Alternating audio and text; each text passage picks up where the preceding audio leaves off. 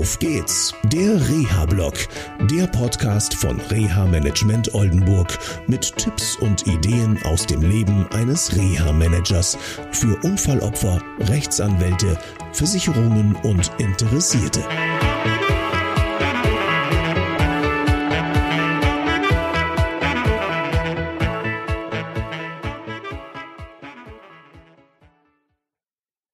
Hallo und herzlich willkommen zu einer neuen Sendung von Auf geht's, der Rea-Blog.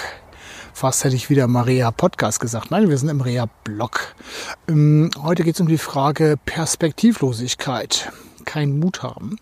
Ich darf einen Schwerbetroffenen begleiten, der, ja, was soll ich sagen, ähm, gefrustet ist durch Sozialversicherungsträger, durch die gegnerische Haftpflichtversicherung, durch seinen Anwalt, durch Ärzte, durch mich und sogar seine Frau. Demotiviert ihn.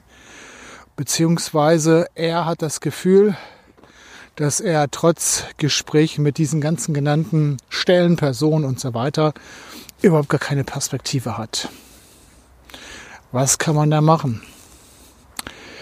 Perspektiven schaffen ist das Stichwort. Ähm, das dauert.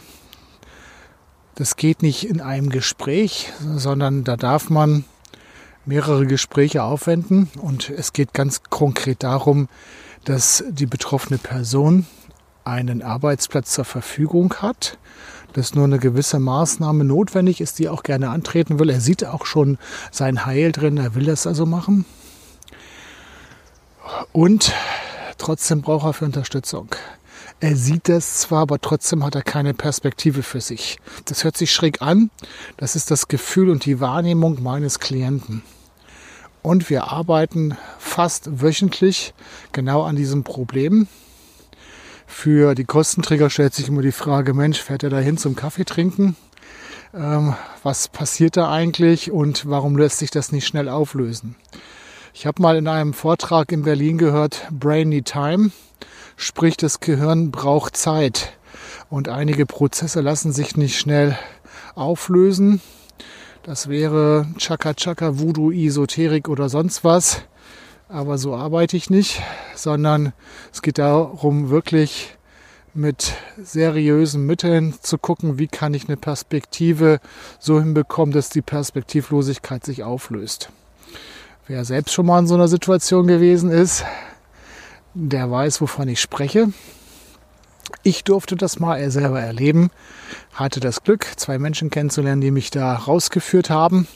Nicht indem sie mir was abgenommen haben, sondern indem sie mir Möglichkeiten gezeigt haben, die ich jetzt immer noch täglich anwende. Auch wenn ich mit allen Dingen, die diese Person gemacht haben oder noch machen, nicht einverstanden bin und sie auch teilweise ein bisschen schräg finde.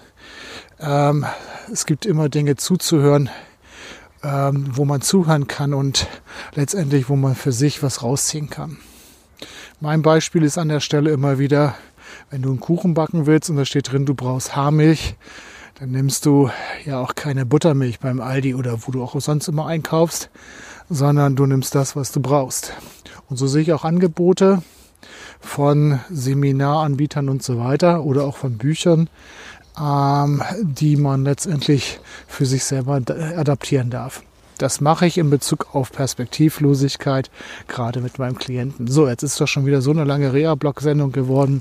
Tschüss, bis zum nächsten Mal. Tschüss. Das war eine Folge von Auf geht's, der Reha-Blog. Eine Produktion von Reha Management Oldenburg. Weitere Informationen über uns finden Sie im Internet unter www.der-rehablog.de.